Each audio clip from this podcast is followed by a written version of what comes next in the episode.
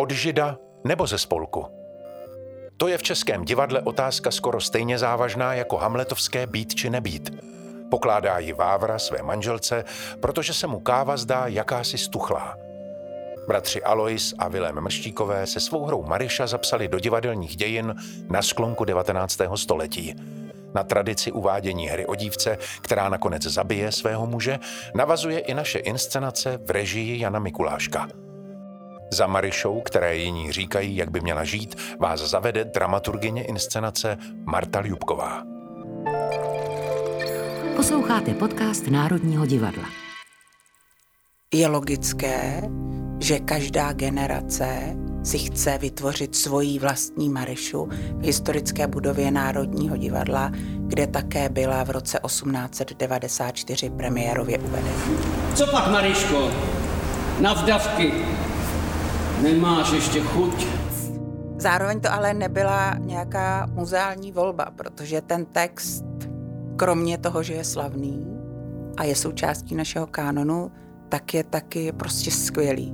A nás zajímalo, nás generaci 35-tníků, 40-tníků, co nám ten text může živého říct dneska. Od kého je káva? Od žida. Proč ne ze spolku? Pro ten text jsme oslovili Jana Mikuláška a když jsem s ním o tom mluvila jsem s ním o tom po telefonu, přesně si ty okolnosti pamatuju, kde jsem stála v Antverpách na náměstí a k mému překvapení řekl, že vlastně Maryšu nějak nosil v sobě a že se tím textem sám už chtěl zabývat. Já tu hru považuji za naprosto skvěle vystavenou, strukturovanou věc, která vypovídá o nějakým současným, řekl bych, nějakým rozbolavělým, zničeným vztahu mezi lidma české společnosti. Už tady nikdo nemá svědomí.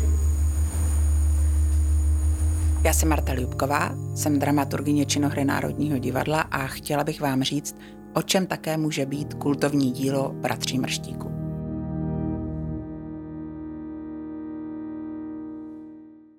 Naše Maryša se především neodehrává na vesnici.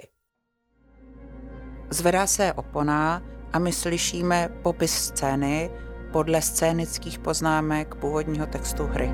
Na vsí moravské dědiny, táhnoucí se vlevo na zem. Dáváme možnost divákům slyšet, co si mrštíci přáli, co do textu napsali, ale vidíme před sebou takový velký, rozlehlý, nehostinný prostor s mnoha rozptýlenými židlemi, několika pohozenými nebo položenými hudebními nástroji, notovými stojánky a dřevěnými deskami, jimiž je scéna obložena.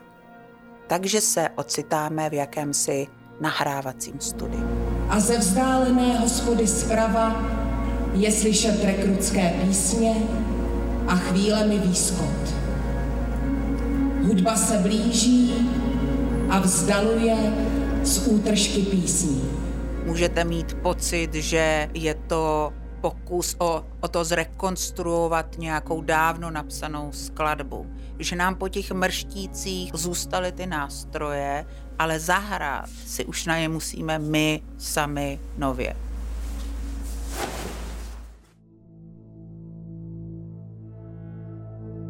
Původní Maryša je hodně zalidněná. Je to realistická hra z 19. století a autoři se tehdy neobešli bez různých vedlejších figur typu sedlák, soused, řezník a tak dále, ale to my jsme nechtěli. Nám šlo mnohem spíš o vlastně zápas, skoro až bych řekla, který se odehrává mezi pěti ústředními postavami. Takže ten pětiúhelník nám tvoří hlavní hrdinka, 16-letá Maryša. Já ho nechci! Kterou její rodiče Lízal a Lízalka chtějí provdat. Kde je ženich? A člověk s notářem, byl sám. Byl. A dva muži, mezi nimiž se ocitá Vávra. Dobrý odpoledne. Tak už jsou tu. Což je starší mlynář, jehož si má vzít. A Francek. Snad promluvit s ňou možu, ne? Což je její vrstevník, který, no já nevím vlastně, jak to mám říct, který jí balí nebo se kterým možná chodí. My začínáme rovnou s mlouváním o Maryšu. Vidíme v rozlehlém nahrávacím studiu, prázdném, siluetu dvou mužů, kteří si podávají ruce. 4 000 a budeme srovnaný. 6 bych nechtěl. Maryšo, 4 000 dětí. Nejseš hloupé. Otec a nápadník a pokračuje docela dlouhá jako přetahovačka vlastně kolik za Maryšu, jestli ano nebo ne a pro mě hrozně důležité a nikdy předtím jsem to neviděla, že my tam tu Maryšu máme fyzicky přítomnou. Je sice zády k celé té transakci, ale je tam nějak jako přítomna. Vy si vlastně pořád představujete, jako by se trochu stávala předmětem nebo zbožím nebo figurou ne úplně živou. Jak už jsem ti povídal, žena ti umřít neměl. Lízal je hned od začátku tím, kdo tomu sňatku strašně přeje. On říká Vávrovi a ty se musíš oženit a máš pěkný pole, potřebuješ tam nějakou ženskou, podívej se, seš vdovec, trochu ho i vydírá. Tak zůstat nemůžeš, domluv se a je. Navíc Vávra je bohatý a je evidentní, že to Lízela fascinuje. Vávra sahne do kapsy a na rukou mu ulpí mouka. Ona se z něj vlastně ta mouka pořád sype. A my vidíme Lízela, jak tu mouku sbírá ze země a zandává si ji sám do kapsy nebo v takovém jako až extatickém gestě si ji rozmaže po obličeji. Je fascinován tím Vávrovým bohatstvím. Hned úvodní nastavení nebo úvodní energie ukazuje, že pod tlakem a v nějaké manipulaci se tam ocitá mnohem víc postav.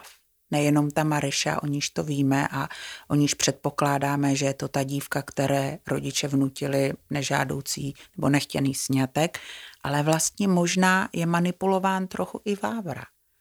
A později, až Lízal začne od domluveného sňatku couvat, tak zase ho tlačí jeho žena. Jakoby celá ta hra byla takovým předivem vzájemných tlaků, vzájemných manipulací. Jakoby, já mám pocit, že jakoby se ty postavy neustále držely v takovém klinči, jako řecko-římský zápas o existenci, jsou zaseknutí a nejde to dál a jeden útočí a tlačí na druhého a nejhorší na tom je, a to si myslím, že platí i v běžném životě, že ta manipulace, ten tlak vychází z dobré vůle, že tomu druhému činíme to nejlepší. Maryšo! Jde koukat! Až jí řeknu, jaký ho má žení. Když pak Lízal přichází za Maryšou, aby jí oznámil, že pro ní má ženicha, tak Maryša je v úplném šoku, protože jedna, která se vůbec nechce vdávat a druhá by jí ani nenapadlo, že by to mohl být Vávra. Snad ne! Vávra!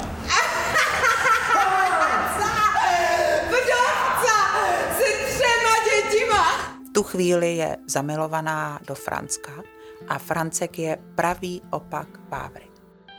No, pane radní, rozloučit se s Maryšo, snad promluvit s ňou možu, ne? Je to floutek, úplně bez peněz, příšerná partie pro holku, nastoupí na jeviště a zválcuje všechny svoji energii.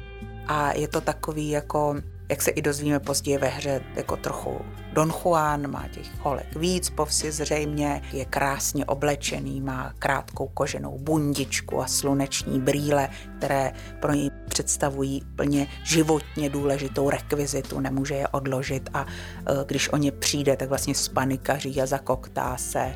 Zároveň s Maryšou má takovou hru, že když ty brýle sundá, tak ona omdlí pod září jeho pohledu, což vlastně je možná hra, možná je to trochu pravda.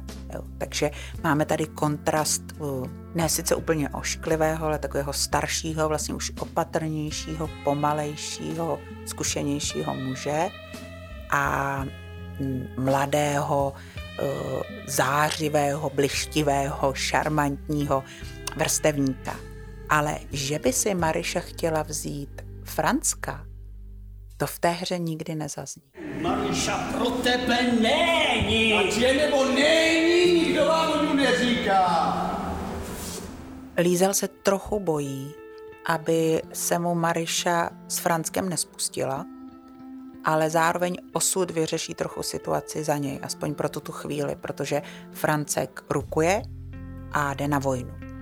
Takže první dějství končí tím, že Maryša se snaží rozloučit s Franckem, táta jí brání, drží, obrovská scéna, ona se vzpouzí, ale ten, který by mohl zkomplikovat ten naplánovaný sňatek, jde z cesty.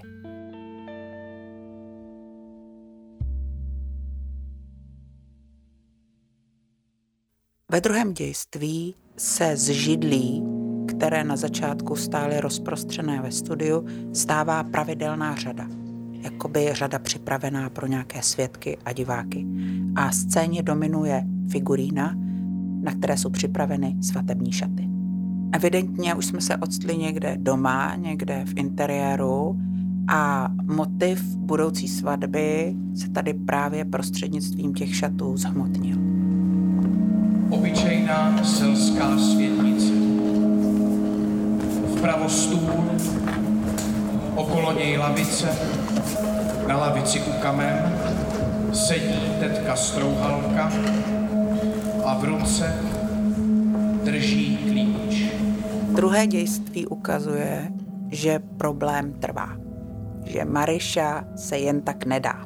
A rodiče povolávají na scénu šestou postavu, tetu Strouhalku.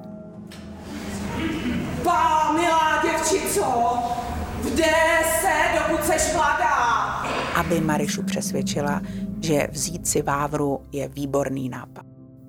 Chystá se k svatbě.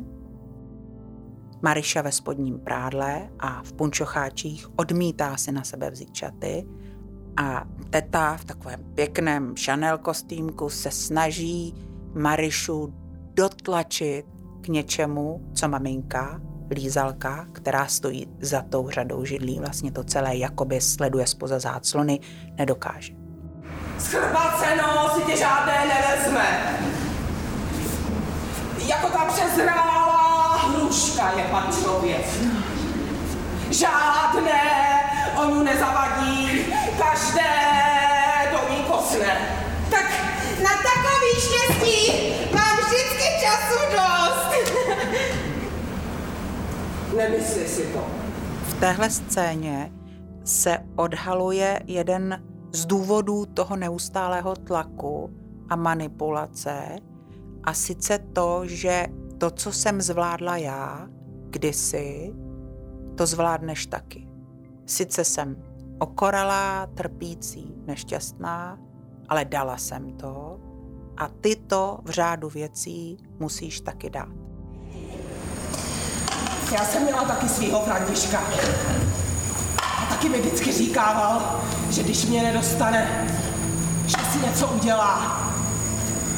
A když jsem si potom musela vzít, to mám. Šo?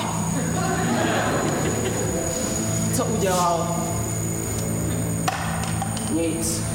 Tady slyšíte zvuk padajících plastových kelímků, kterých je v téhle scéně hrozně moc, nějakým způsobem to připomíná svatební oslavu, potřebu jako pít, zároveň ty kelímky jsou prázdné, takže jsou jako nenaplněné, je v tom něco laciného, zároveň je tam touha po mnohosti, něco mezi laciností zahradní zábavy, ale zároveň potřebou napojit všechny. Strouhalka se snaží Maryšu trochu opít, aby jako zapomněla, byla povolná. Reprezentuje generace žen, které žily v určitém systému, v němž jejich vůle nebyla vůbec důležitá a museli se podřídit tradičnímu řádu věci. A teď chtějí, aby se Maryša podřídila taky. Jenže ona odmítá naprosto nečekaným a radikálním způsobem. A kdyby byl ze zlata,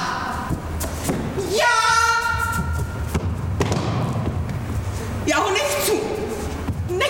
Pobíhá po jevišti ve spodním prádle, vyhrožuje sebevraždou, řve, zaujímá rokové pózy, paroduje jejich projev.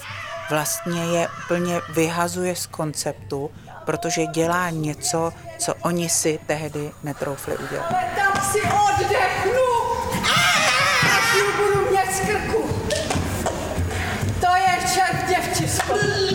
Tady se mi zdá, že je hodně vidět to téma nějaké msty nebo pomsty nebo břímě, které si předáváme generaci po generaci. Něco, co nedokážeme zpětně nahlédnout jako chybu, nedokážeme se za to sami sobě omluvit, naopak jdeme vlastně hlavou proti zdi a nutíme ty další generace, aby si to, ten pohár hořkosti vypili do dna, stejně jako jsme to udělali kdysi.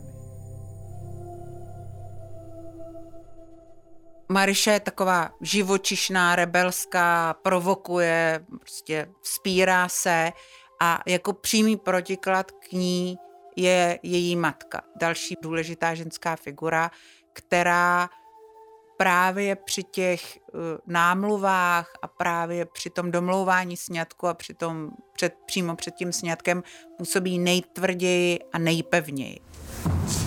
Tak se ke mně mluví! Není mě hanba! Není vás!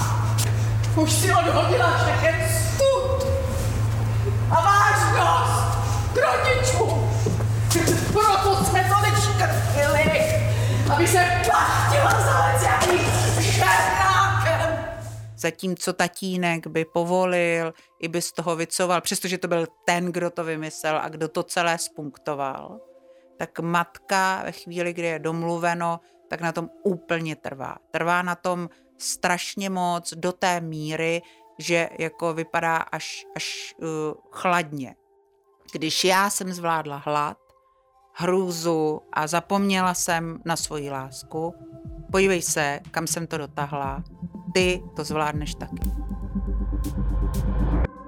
Když se ani strouhalce, ani lízelce nepodaří Maryšu přesvědčit, tak přichází tatínek. Co pak? Ty nejsi ještě ani ustrojená. Pokouší se vlastně docela jako po dobrém tu dceru zlomit a ona se úplně sesype. Nenuďte mě. Já vám přísahám, že na Franska zapomenu. Až přijde z vojny, vyhnu se mu, ve všem vás budu poslouchat. A tam se zdá, že je moment, kdyby ten lízel mohl povolit. No, obrať se a já s matkou ještě promluvím. Vlastně jí to i celkem jako slíbí, že promluví s matkou. Tu zodpovědnost nebere tak docela na sebe a v pozdějším vývoji se ukazuje, že není natolik silný nebo možná není tak přesvědčený o tom, že by se jako neměla vdávat, že té tvrdé a zcela neústupné matce podlehne a sám řekne tak dobře, ať si ho teda vezme. On se v té hře několikrát zachová jako zbabělec. Tady zrovna ve chvíli, kdy přijde Vávra a už chce teda vidět tu svoji nevěstu, tak honem utíká pryč. Jde si někam něco zařídit. Jo? To je tam roztroušené několikrát, že když přijde jako na lámání chleba, tak ten muž, který na začátku tomu Vávrovi slibuje svoji dceru a říká, a co by nechtěla, ona je poslušná, tak vlastně se tohle sebevědomí postupně drolí. Jak je tam Maryša hrou o zlomené dceři, tak je svým způsobem i hrou o zlomeném otci. Na konci druhého dějství se Maryša poddá. To je velké dilema, my jsme to i řešili během zkoušení, proč to najednou vlastně vzdává. Ale ona nemá jiné východisko. Ona zkusila všechny cesty, pokusila se revoltovat osobně, v našem podání se tam šmykla jako do ruky, takže jako nějaká demonstrativní sebevražda nebo předstíraná sebevražda. Pokusila se přesvědčit otce, nešlo to, pokusila se přesvědčit matku, nešlo to, její teta se za ní nepřemluvila. Co má dělat? Ona prostě nemá jiné východisko. Ona to prostě musí přijmout a přijme na sebe to břímě, ten osud, stejně jako ho kdysi přijali ty ženy před ní. Neboj se, budu tě mít jako oko v hlavě. Co ti na očích uvidím, to pro tebe udělám.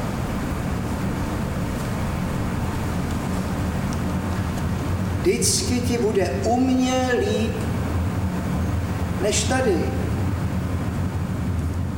Vávra, my ho rozhodně nemáme jako tyran. Jak se tam říká, nekarbaní, za holkama nechodí. Jenom je trošku prostě starší a Maryša do vztahu s ním vstupuje vzpurně a on se s tím prostě neumí vůbec poradit. Možná, že v generaci jejich rodičů, takže je jako pro něj spíš dcera, ale zároveň já to chápu, on do toho hospodářství, prostě do toho mlýna potřebuje mladou holku, jo. On prostě potřebuje nějakou jako platnou pracovní sílu, jo. Že tam je vlastně celá série příčin a následků toho, proč jedna nebo druhá strana musí něco udělat.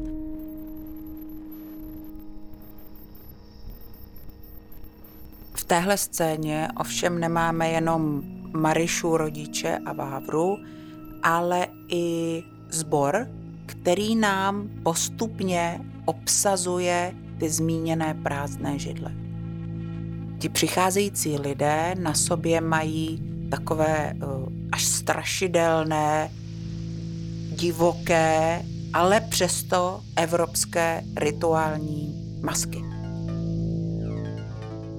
Jsou to přízraky té vesnice. My jsme, ani by nemůžu říct vesnice, přízraky té society, té společnosti, v níž se tahle skupina lidí ocitá. A ty tam vytváří takový jako nenápadný tlak, jo? Že sice říkáte, že jde o blaho vašeho dítěte, ale zároveň v zádech cítíte ty pozvané svatební hosty a to, co si o tom kdo řekne. A to si myslím, že není typické jenom pro vesnici. Takhle žijeme všichni, že jo? Cokoliv uděláme, tak víme, že bude někdo hodnotit. A my tady toho někoho jsme vlastně zhmotnili v těch, řekněme, maškarách, maskách a nejsilněji jsou přítomní právě v téhle scéně té chystané svatby. A ten tlak na Maryšu vyvíjí nejenom ženy v rodině, ale i tady ty sousedi, kteří v určitých intervalech přisouvají židle, na nich sedí. To, co se děje vlastně v celé inscenaci, to znamená zmenšování toho životního prostoru Maryše, tak se vlastně jako v menším děje i tady v tom druhém jednání vlastně ty židle, na kterých sedí ty svědci, tlačí tu Maryšu až úplně jako kdyby, že už nemá vlastně na té forbině skoro vůbec žádné místo a tam jako kdyby říká, že si toho Vávru vezme.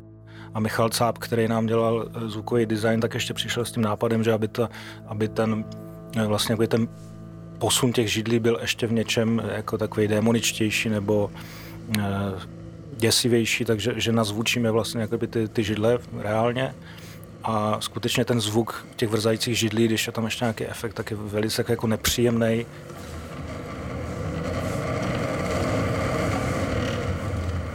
Mimochodem tenhle zvuk, tohle nepříjemné vrčení se tam opakuje i v tom, že třeba někteří herci protahují samohlásky nebo že se zvuk hlásky spojí s takovou jako motorovou pilou nebo cirkulárkou. To je ten svět, který je kolem nás a strašně ovlivňuje to, jak mluvíme, ale často i to, co říkáme.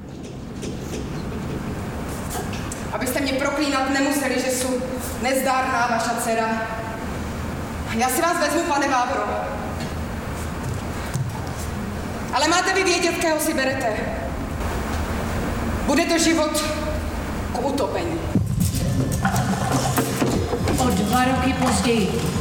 Venkovská hospoda. Vzadu vedle dveří podlouhlý stůl.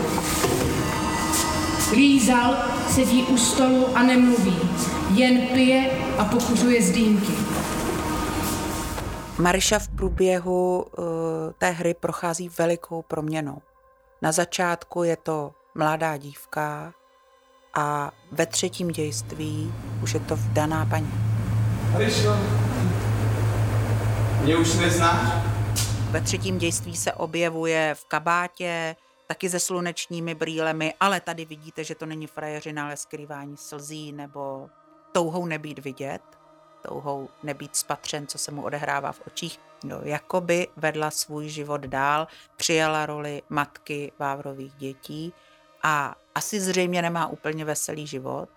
Takhle se objevuje v hospodě, kde se zase setkává se svým otcem a zároveň do toho prostoru hospody vstupuje, nebo spíš jako blesk z čistého nebe vpadává Francek. To jsi ty!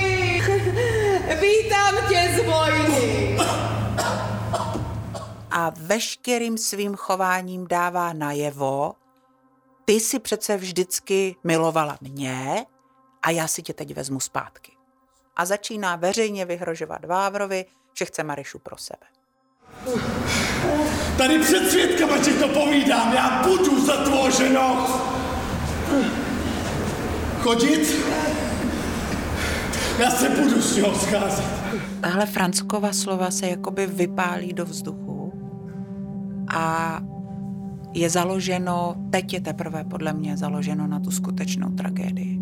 Teď je zřetelné, že tam musí v následujících dějstvích dojít k nějakému střetu, k nějakému kreši, kde opravdu půjde o život. Ve 4. dějství se Maryšin životní prostor zase zmenšuje. Na scéně se objevuje takový malý domeček, který symbolizuje mlýnici, v níž Maryša žije. I tady, v této budce, se nám objevuje již zmíněný motiv nahrávacího studia. Akorát tady to není studio pro celý velký orchestr, ale vlastně skoro jakoby jenom pro jeden hlas. Světnice u Vávru ve mlýně, selsky zařízená. V levém koutě velká kachlová kamna. Je tam jeden mikrofon a na stěnách jsou takové ty molitanové špičky, jako kdyby se tam hodně třeba křičelo nebo plakalo a nemělo to být slyšet ven. V pravém koutě vzadu vysoko nastlaná postel. Vedle postele malovaná velká truhla. Povšechný ráz světnice je ponurý. A z vnějších stran z okolí k ní přicházejí její osudoví muži, otec, Vávra a Francek a zase po ní každý něco chce. Otec přichází proto, aby Maryšu přesvědčil, aby se s ním vrátila domů. Mě rozum, poslechni. Já ho měla tenkrát, vy jste ho neměli. Sami jste to ukuchtili, sami si to sněste. Vypadá to, že mu jde hlavně o její štěstí, ale není to pravda. Jak se ukázalo v předcházející scéně, i lízal, slyšel, čím se holedbá Francek po vesnici. Takže on teď přichází proto, aby vlastně Maryšu uchránil před veřejnou pohanou. Zase není veden nějakou láskou nebo péčí o svoje dítě, ale mnohem spíš starostí o svoji pověst. A nebo mu jde o blaho jeho dcery a neumí to říct. Vám k hanbě tady zostanu a nikam nepůjdu. Ať se nechytneme. S Franckem preseš, slízáš, s Franckem preseš. Chceš udat? To je lež! A kdyby, na to jsou tu já a Vávra. Vám do toho nic není. Mám tátovi do toho nic není. A na to opakujou prstem ukazovat. Co očí si děcko pro tě vychoval? Když vás nic jinýho netrápí, můžete jít s Pánem Bohem. Já si myslím, že tam někde hluboko pod těmi slovy je skrytá omluva, ale on to prostě nedokáže vyslovit. Nechci používat příliš velká slova, ale on komunikačně selhává a de facto tu svoji dceru při svém posledním výstupu v této hře prokleje. Neposlatuješ teda? Ne. Tak trp. A máme tam zničenou Maryšu, která se pohádala s tatínkem, rozsypala se jí jakákoliv vidina návratu, ruka, která ji mohla zachránit, na ní plivla a přichází France. Že jemu tě přece nenechá! Ten přichází s úplně stejnou nabídkou, pojď odsud pryč. On jí pomáhá slézt z té budky. Ona se opět ocitá v rozlehlém prostoru, ale odmítá to. Nešťastná jsou, ale špatná nebudu. Na dvakrát smučená Maryša má před sebou ještě třetí setkání a to je Vávra, který se vrací z hospody. Musíme si uvědomit, že se vrací z hospody, takže jednak je opilý, a druhak se vrací z hospody, kde slyšel Francka, který mu vyhrožoval, že jde k ním domů. A toho Francka viděl. To znamená, že situace je strašně vyostřená. Co nejdeš spát? Ptám se tě. Vždyť vidíš, že zašívám. Také hostu měla to, nepovídáš? No, vykládej. Ke hostu měla. Nikého. A co to bylo chlapa, co šel odsáď? Myslím si, že tahle scéna je vlastně v něčem klíčová pro Maryšino následující rozhodnutí. Že možná Maryšu k tomu, aby se zbavila svého muže, ani tak nevedl život s ním, jako právě tenhle trojí tlak. A jako by si nějak uvědomila, že to už jí teď čeká pořád.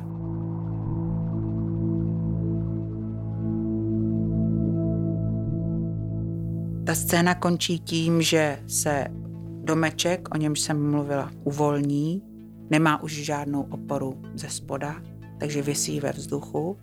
Na jedné straně jeviště stojí Vávra, na druhé straně stojí Francek. Maryšo.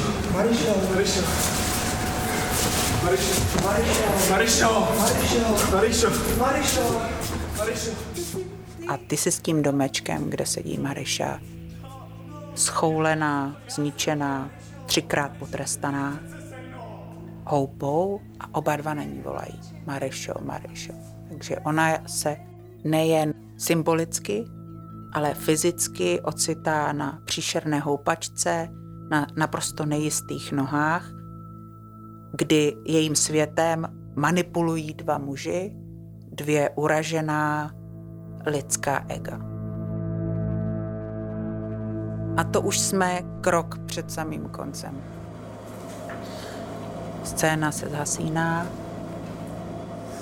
a ve světle už je jenom prostřed scény rychlovarná konvice, v níž vře voda.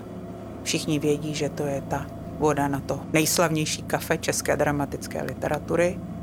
Ve chvíli, kdy cvakne konvice, tak se rozsvítí domeček a v něm je Maryša a Vávra.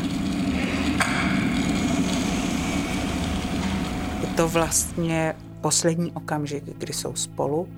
Je to okamžik, kdy se nehádají a je to okamžik, kdy všichni, včetně těch dvou postav, což je, myslím, zajímavé, vědí, že už je prostě konec, že byla překročena nějaká hranice. Sladila jsi to? Od kého je káva? Od Žida. Proč ne ze spolku? Pro mě je důležité, jak tahle scéna vypadá v naší inscenaci, že je určená pouze těmto dvěma postavám.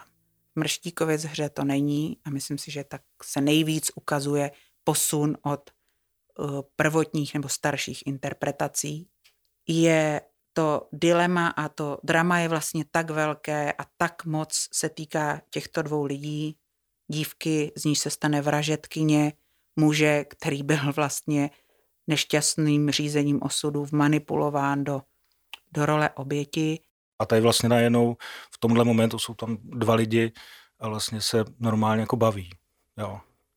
Samozřejmě sice o banalitách, jestli už ráno skrmili jako krky a jestli všechno připravené, ale pod tím je jako náznak nějakého normálního lidského rozhovoru, ale bohužel v tom nejzaším jako momentě. No.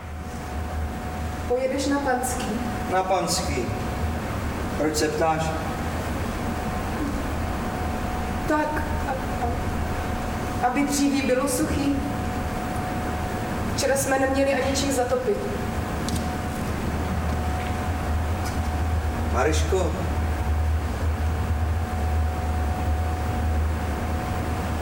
Proč jsi na mě taková zlá?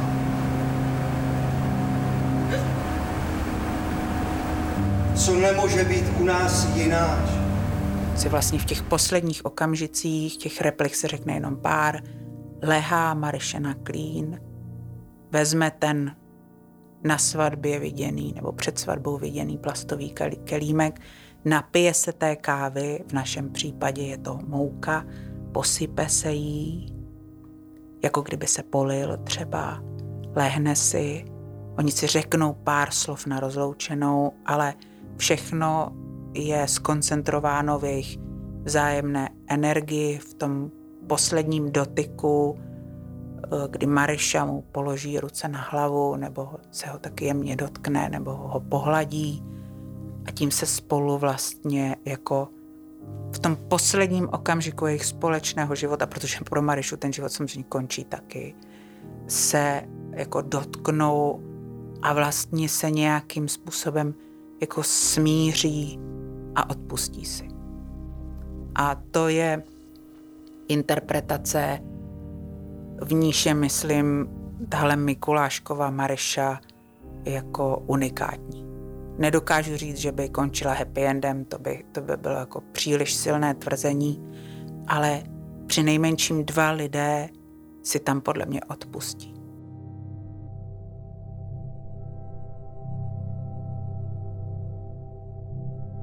Podle mě nemá smysl to hrát jako hru o tom, že holka si musí vzít chlapa, který ho nechce, protože to je pohádka prostě, se špatným koncem teda, ale pohádka.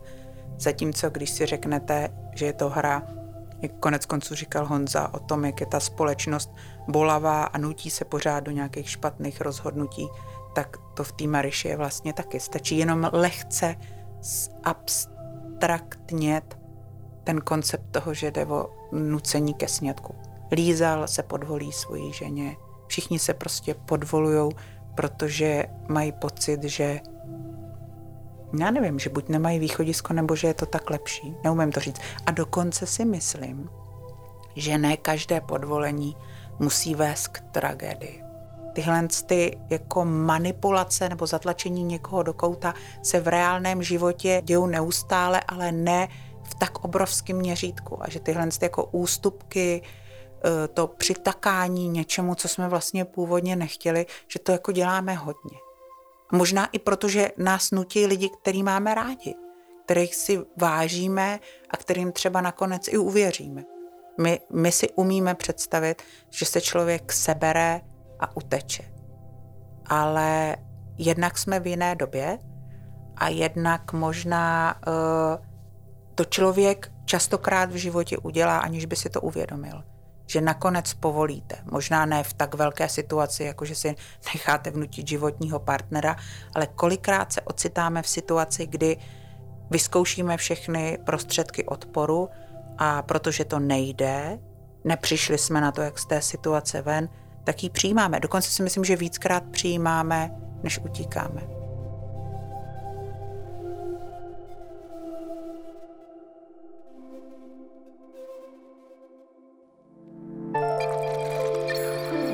Podcast Národního divadla. A to je z dnešního dílu podcastu Národního divadla, kterým vás provedla Marta Ljubková, všechno. Slyšeli jste také režiséra Jana Mikuláška a v ukázkách z inscenace herečky Pavlu Beretovou, Taťjánu Medveckou, Martinu Prajsovou a Kateřinu Císařovou a herce Davida Prachaře, Vladimíra Javorského a Matyáše Řezníčka. Mé jméno je David Matásek. Podcast K jádru věci vyrobilo Národní divadlo ve spolupráci se StoryLab Audio.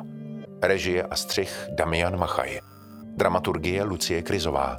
Zvukový mix Ondřej Kalous.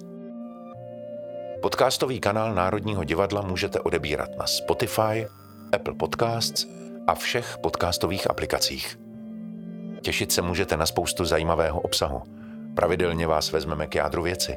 Provádět inscenacemi vás budou přímo jejich tvůrci.